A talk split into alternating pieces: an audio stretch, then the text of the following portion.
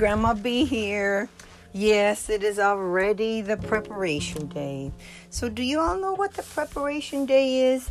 The preparation day is the day before God's day. So, that would be the day before the Shabbat. So, I have a lot of things to do, plus, I'm I volunteered to take someone else to the doctor, hence, it will give me an opportunity to train Otto in a different setting so he can be a therapy dog eventually. Oh Lord, oh Lord, what's this world coming to? So I uh, must share that it's been on my mind heavy. The term that so many Christians use when they say, don't judge anyone. You're not supposed to judge at all? Oh my goodness, is that a misconstrued uh, comment or a vow that uh, has been misconstrued over the years? Where would we be if we didn't judge good from evil? You know, it's we have to do righteous judgment. We have to perform judgments. We have to make discerning decisions. Is this somebody that I want to hang around with? Is this something I want to do, Lord? What are these people doing? Oh my God, that surely is not good. And what are these people doing? Oh, they're doing good. Okay. So we are what we do. That's for sure, isn't it? When you see people that just sleep and hang around and and even do dope in public with little children, that is just wrong. It's just incorrect. And then you see the child running across the street with no parental observation, almost hit by a car. But nobody does a darn thing. Nobody calls the police. Nobody says, hey, these parents are unfit. They don't even watch their children correctly when they're down and out smoking marijuana. And they even smoke it in the front yard blatantly, like it's something that they want to advertise. It's very sad. I know Colorado law says no marijuana smoking in public, but oh, these people do it all around here and they have the little kids in the car. They're doing it in the car, so they're driving. It's very dangerous to drive on the streets of Colorado because of that. So um, let me continue nose breathing so that I don't get upset about it. Um, I will be continuing my podcast later on. I'm sorry that I haven't been on in so long, but when I'm upset, I tend to keep my mouth shut and hibernate until I feel the strength and the energy to come out and say, Why? Why am I being quiet about this? You know, people are allowed to continue to break the law all around me. And uh, if I were to do such a thing, I would be in jail. It's it's not luck, it's just favoritism of this community. The district attorney doesn't seem to want to prosecute anybody of his own kind. I would call that racist. Although they claim that this group of people don't have the ability to be racist. They're the ones that are being treated in a racist way by those of privilege. Well, those of privilege usually have worked to have gained privilege. We have worked hard to be where we are. How dare they say that we are of privilege? You know, there is a difference between working people and people that do nothing and amount to nothing nothing but evil. Lord help us, Lord help us. I will be coming back soon and we'll discuss it further. Hopefully, I'll settle down a bit. And uh, if anybody wants to call in and talk to me about it, feel free to do so.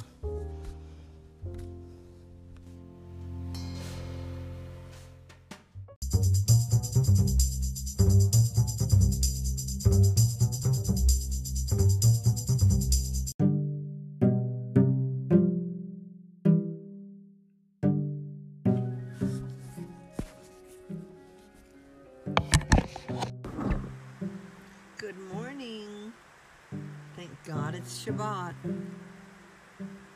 Thank God that I can uh, still communicate. Injured my knee yesterday. I was standing out in the yard and the two boys were roughhousing and boy they came wallowing in, rolling full force and crashed right into the side of my legs so hard to the point that I it wiped me out. I was took me right by surprise and knocked me on my butt. Left me with quite a bad bruise on the side of my knee, on the outside of my knee. So I have one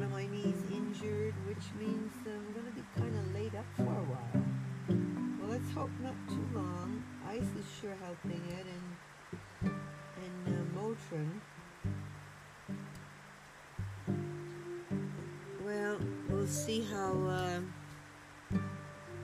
how long it's gonna last. Hopefully, I'll be better. Just every time I move it, it still hurts, so I'm staying off of it for a little while.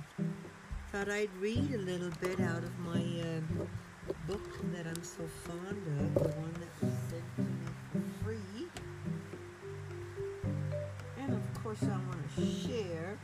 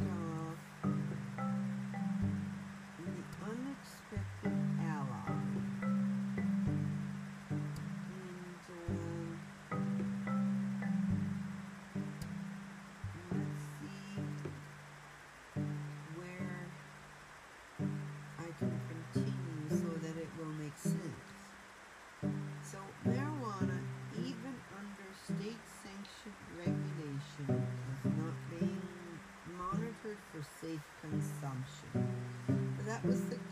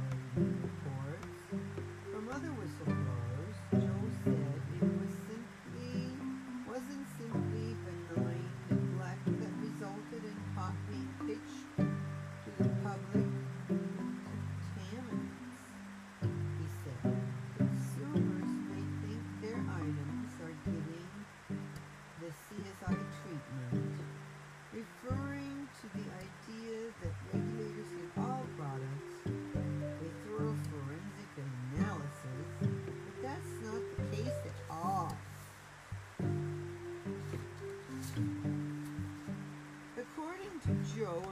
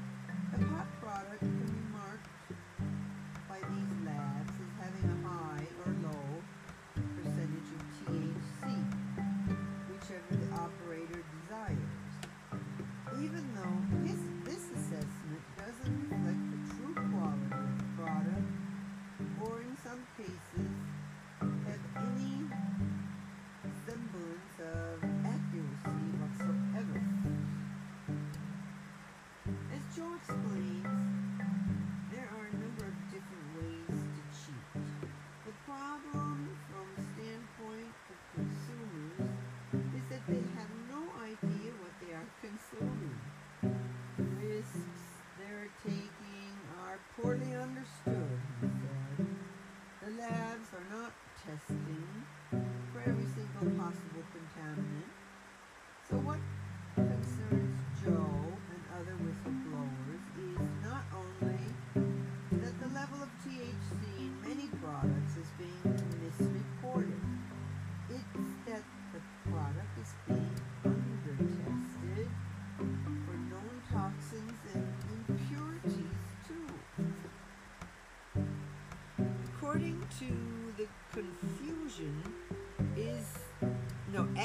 to the confusion is a lack of uniformity in the way testing is carried out from state to state. The real damning thing to me, Joe said, is that the state regulators are different everywhere. Each state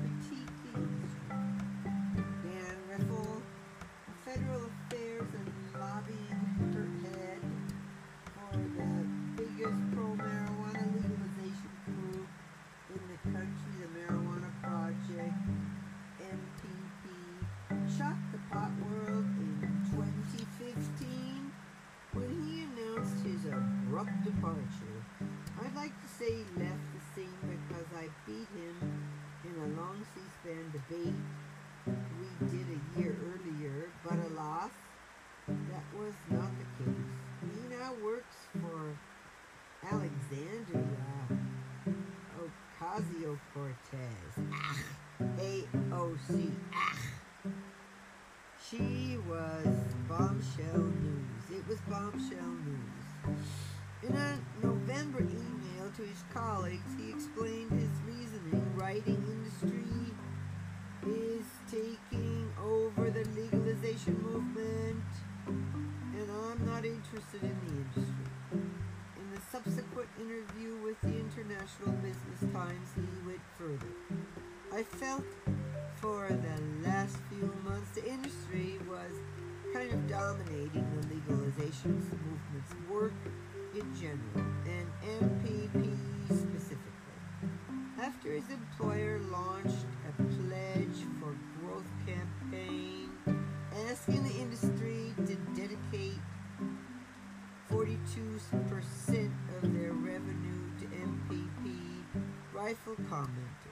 I think it's a pretty stark example of the kinds of things I was concerned about, and those were the reasons why I left. He continued saying he had concern about the industry's interest being in conflict with public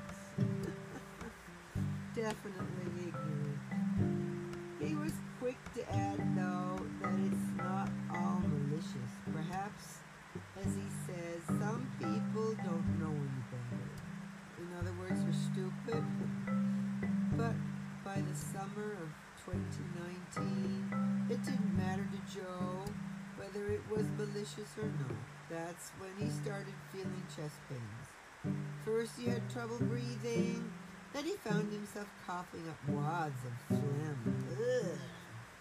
Phlegm.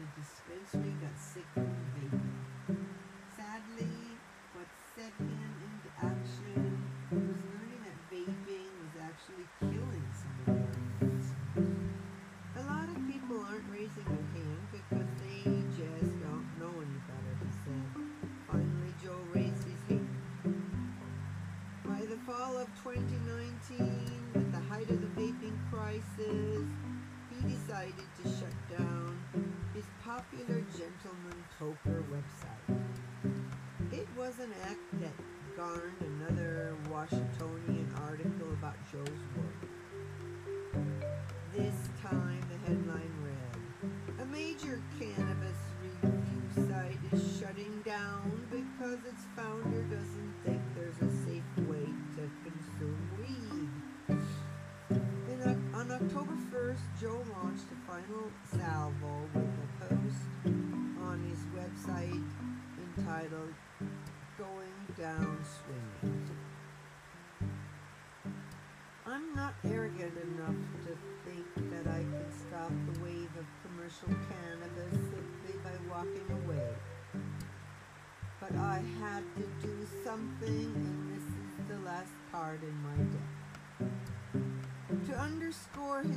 conversation, Joe Rogan.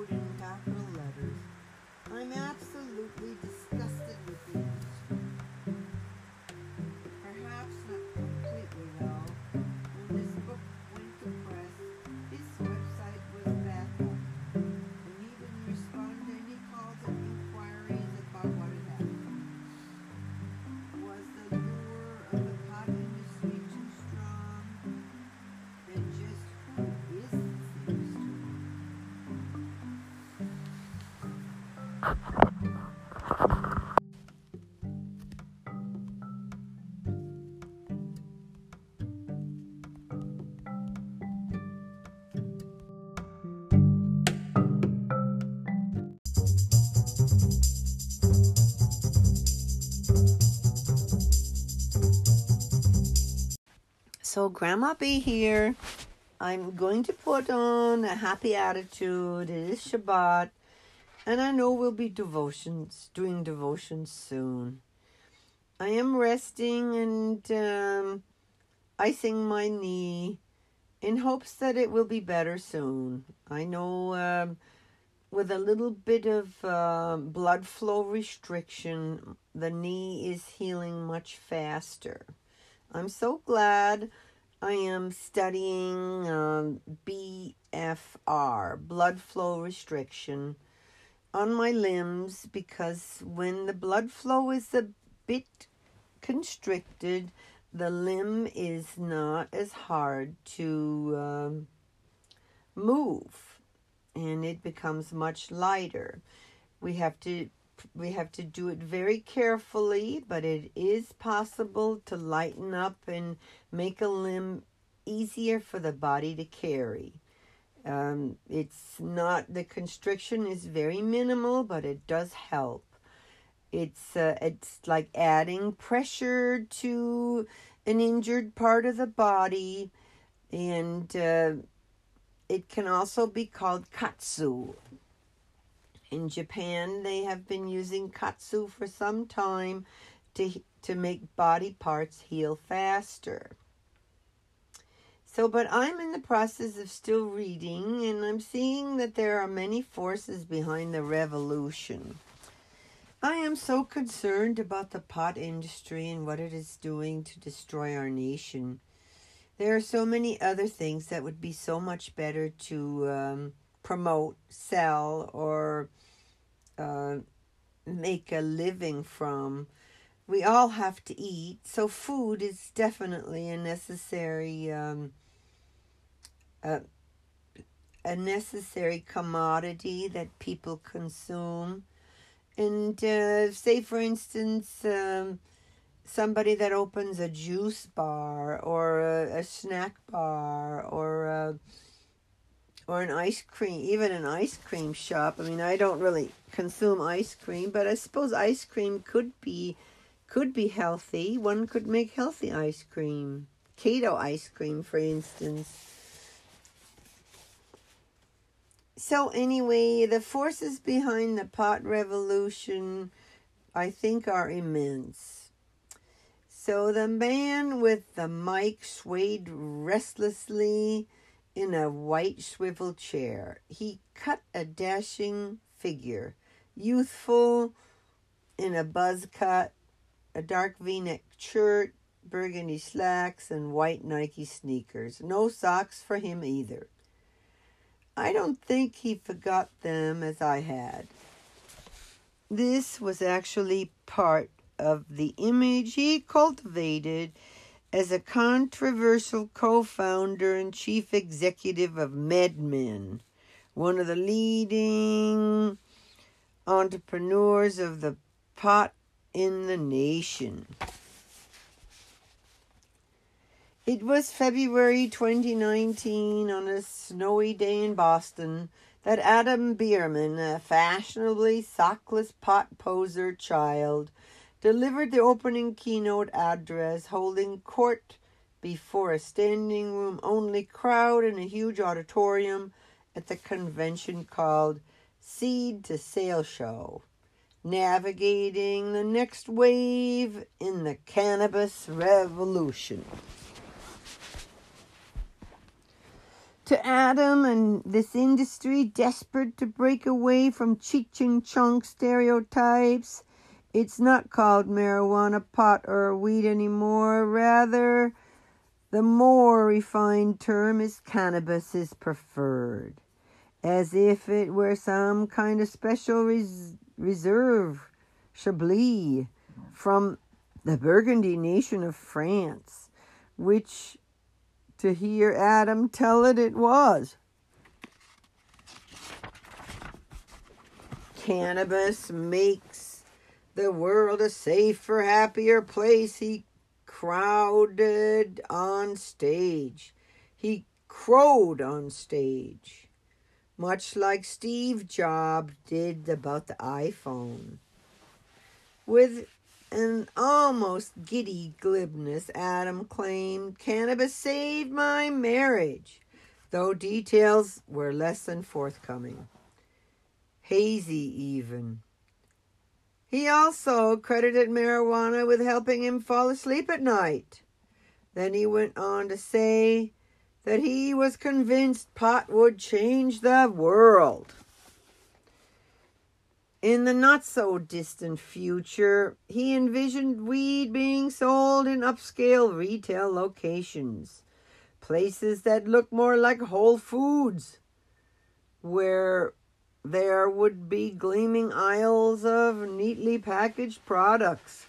After all, Adam boasted, most people who partake of pot in the United States do so for what he called the purposes of wellness. purposes of wellness. Absolutely awful. But what of all the recent news articles, including one from marijuana skeptic Malcolm Gladwell in the New Yorker, raising concerns about whether pot is even safe? Four people read that stuff. Adam said dismissedly, It's just noise, man. Drowning out that noise, as he indicated, is the promise of profit. Fundamentals will reveal, he said, sounding more like a Wall Street analyst than a man selling a federally illegal product that induces a mind bending high. Adam began to brag about how suits from ten top banks paid their respects, visiting his office in the hopes of winning his business. He touted, he touted the benefits of normalizing marijuana, st- stating that it would generate jobs and tax revenue, albeit without disclosing any of the fine print. Don't worry, I will in a moment. Everyone wants a piece of the pot pie, including big tobacco, big pharma, big alcohol, all of which are making moves to get into the marijuana business. According to Adam, this thing is so big that it earned the nickname inspired by the gold rush in 1849 the green rush. This is my purpose on this planet, Adam declared before concluding his remarks to an enraptured audience. Let me give Adam his due. He was right about at least one thing. There was a mad dash among corporate interests, especially the trinity of tobacco, pharmaceutical, and alcohol companies, to make a quick buck on pot. But they rushed in, ignoring the potential effects on consumer health, as if they had learned nothing from past mistakes, except perhaps, excuse me, how to sidestep them. to wit, after big tobacco was exposed for the health dangers cigarettes posed, Philip Morris, the marker of the maker of Marlboro, rebranded itself as a more innocuous, if not unrecognizable, Altria, seeking new financial frontiers as cigarette smoking waned. Altria made a flurry of marijuana deals, spending 1.8 million to purchase a 45% stake in Cronos Group, the biggest pot company in Canada. Altria also spent 12.8 billion for a 75% stake in Juul. The e-cigarette maker Juul is widely considered a stalking horse for the marijuana business through its former parent company PAX, PAX, which shares the same technology, allowing users to vaporize weed with its products. Also worth noting is that Jaul, also known as Juul, has come under fire for the surge in use of its products among high school students, hooking them on nicotine. In fact, the FDA launched an investigation into Juul's alleged predatory marketing to underage children via social media. Why Juul took its ads down, PAX, similar branding, and youth appealing ads remain up. A 2014 report by researchers at the University of California, San Francisco, and the University of Helsinki demonstrate the interactions between big tobacco and marijuana in the fledgling e cigarette market. E cigarettes are another nexus between tobacco and marijuana. E cigarettes can be used as marijuana delivery devices using hash oil and are difficult to distinguish from conventional e cigarettes. In 2014, Altria formerly Philip Morris, purchased Florida based Green Smoke, an e cigarette company whose logo and website suggests crossover marijuana use. And as of 2014, NORML, National Organization for the Reform of Marijuana Laws, was assisting the tobacco and e cigarette companies in opposing efforts to include e cigarettes in clean indoor air laws.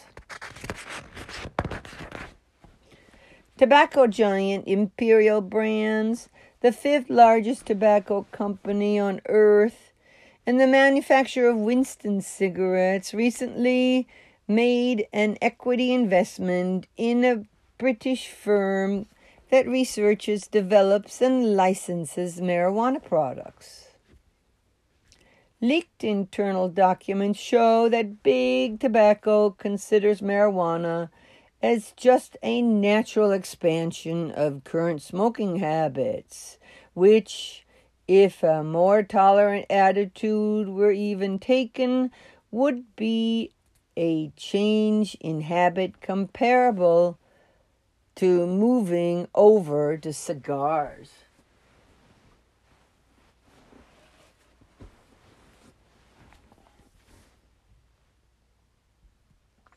The marijuana policy, also known as MPP, one of the largest organizations seeking to legalize marijuana, openly collaborates with tobacco companies, soliciting their donations to contribute to continue expanding the market for marijuana nationally.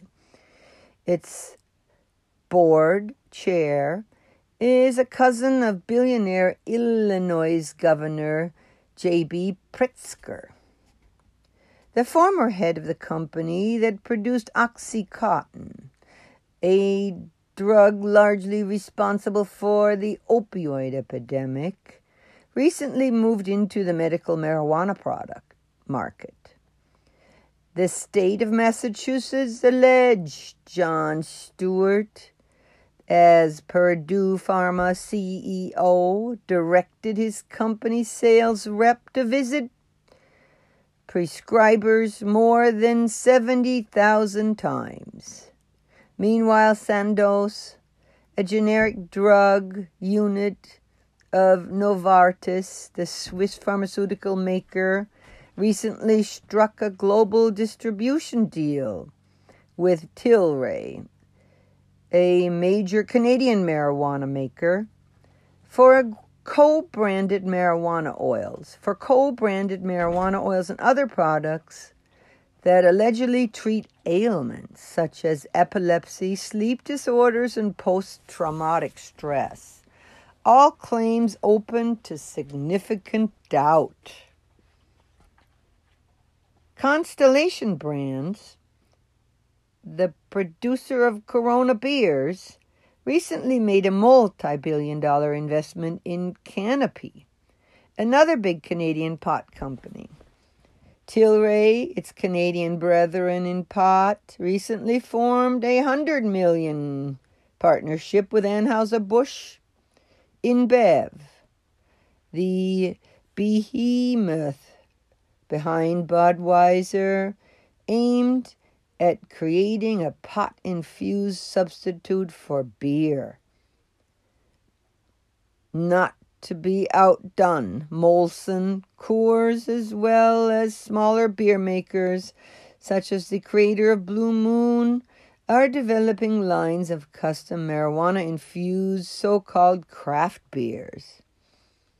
Weed infused wine is already on the market via Canna Vines. Vines.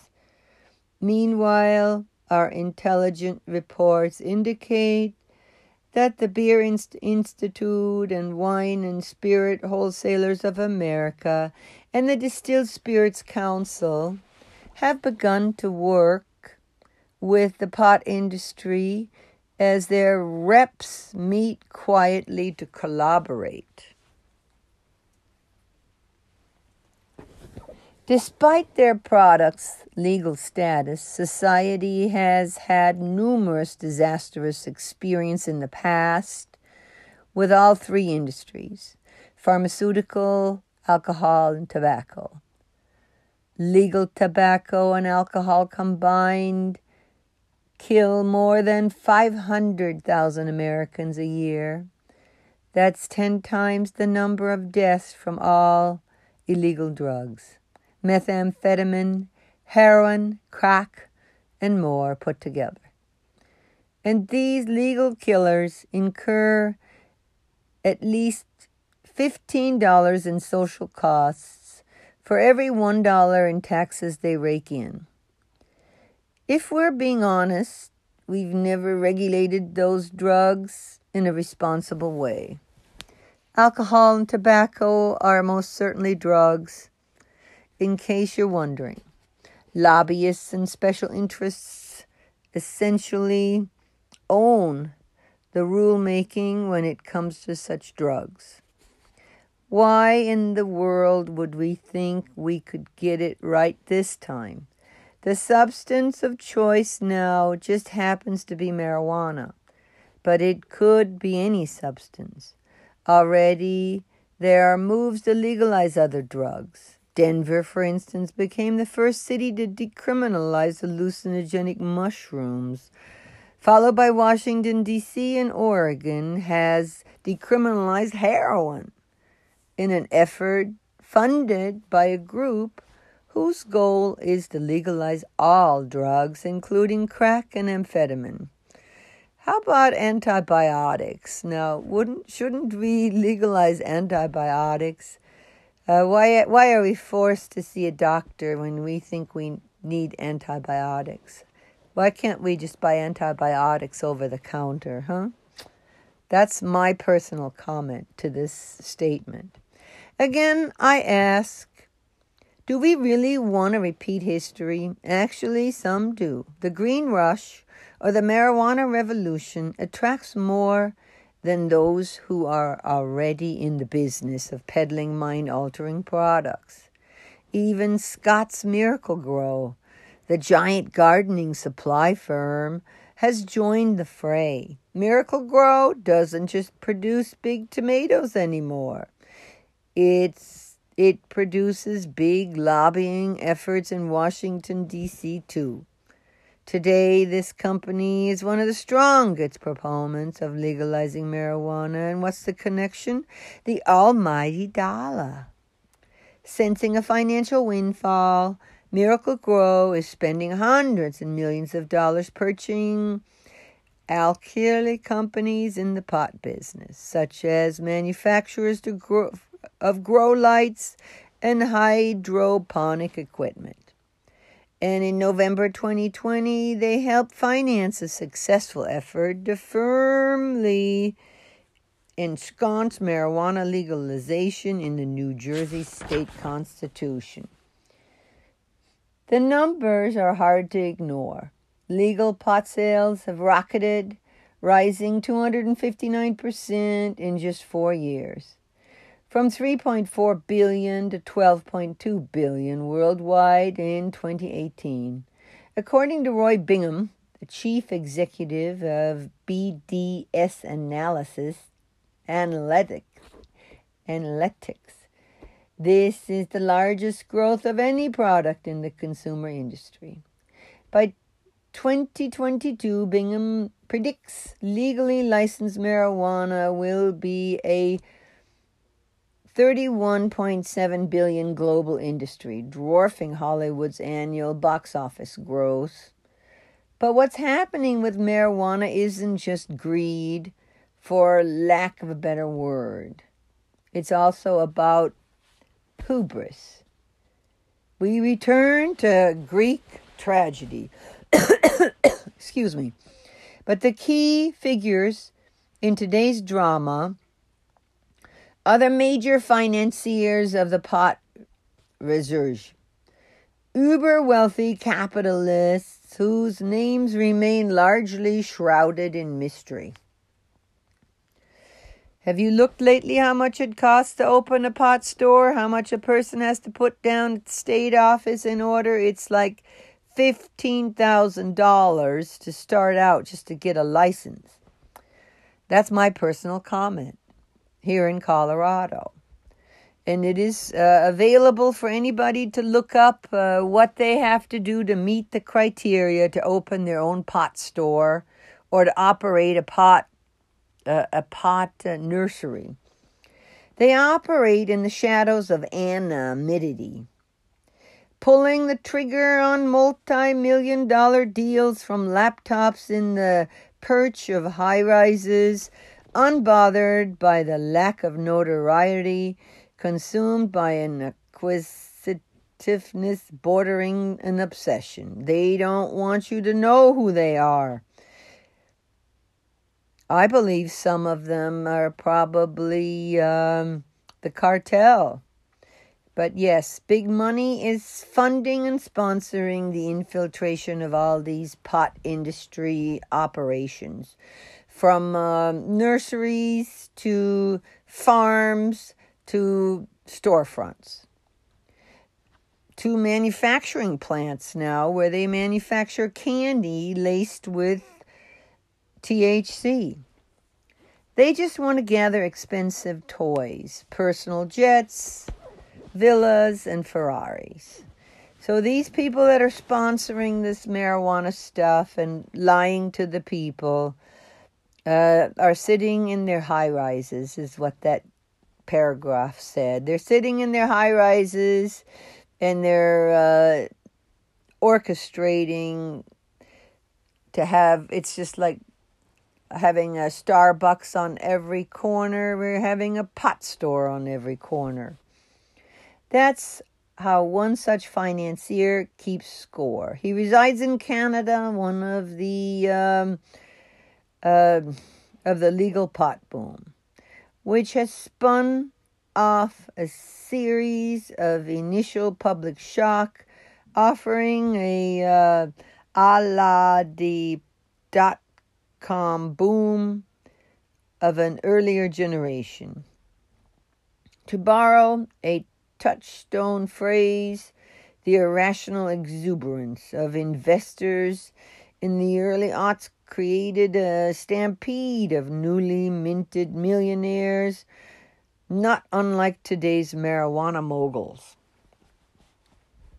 If the analogy holds, however, investors of the marijuana boom should remember what happened during the internet boom. It busted.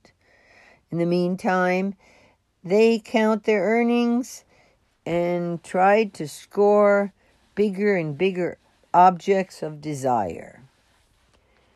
This is happening at the same time the Auditor General of Canada's most populated province, Ontario, is saying the marijuana industry does not have proper oversight. A damning December 2020 report from the office criticized inventory controls over recreational cannabis sold in retail stores and found that 80% of the marijuana sold was on the illegal market among other major concerns. On a recent pot stock deal, the Canadian financier netted tens of millions of dollars on paper while sitting in a quiet lunch joint one afternoon, shortly after his windfall, he looked unhappy. Apparently, he couldn't find a suitable second home to buy.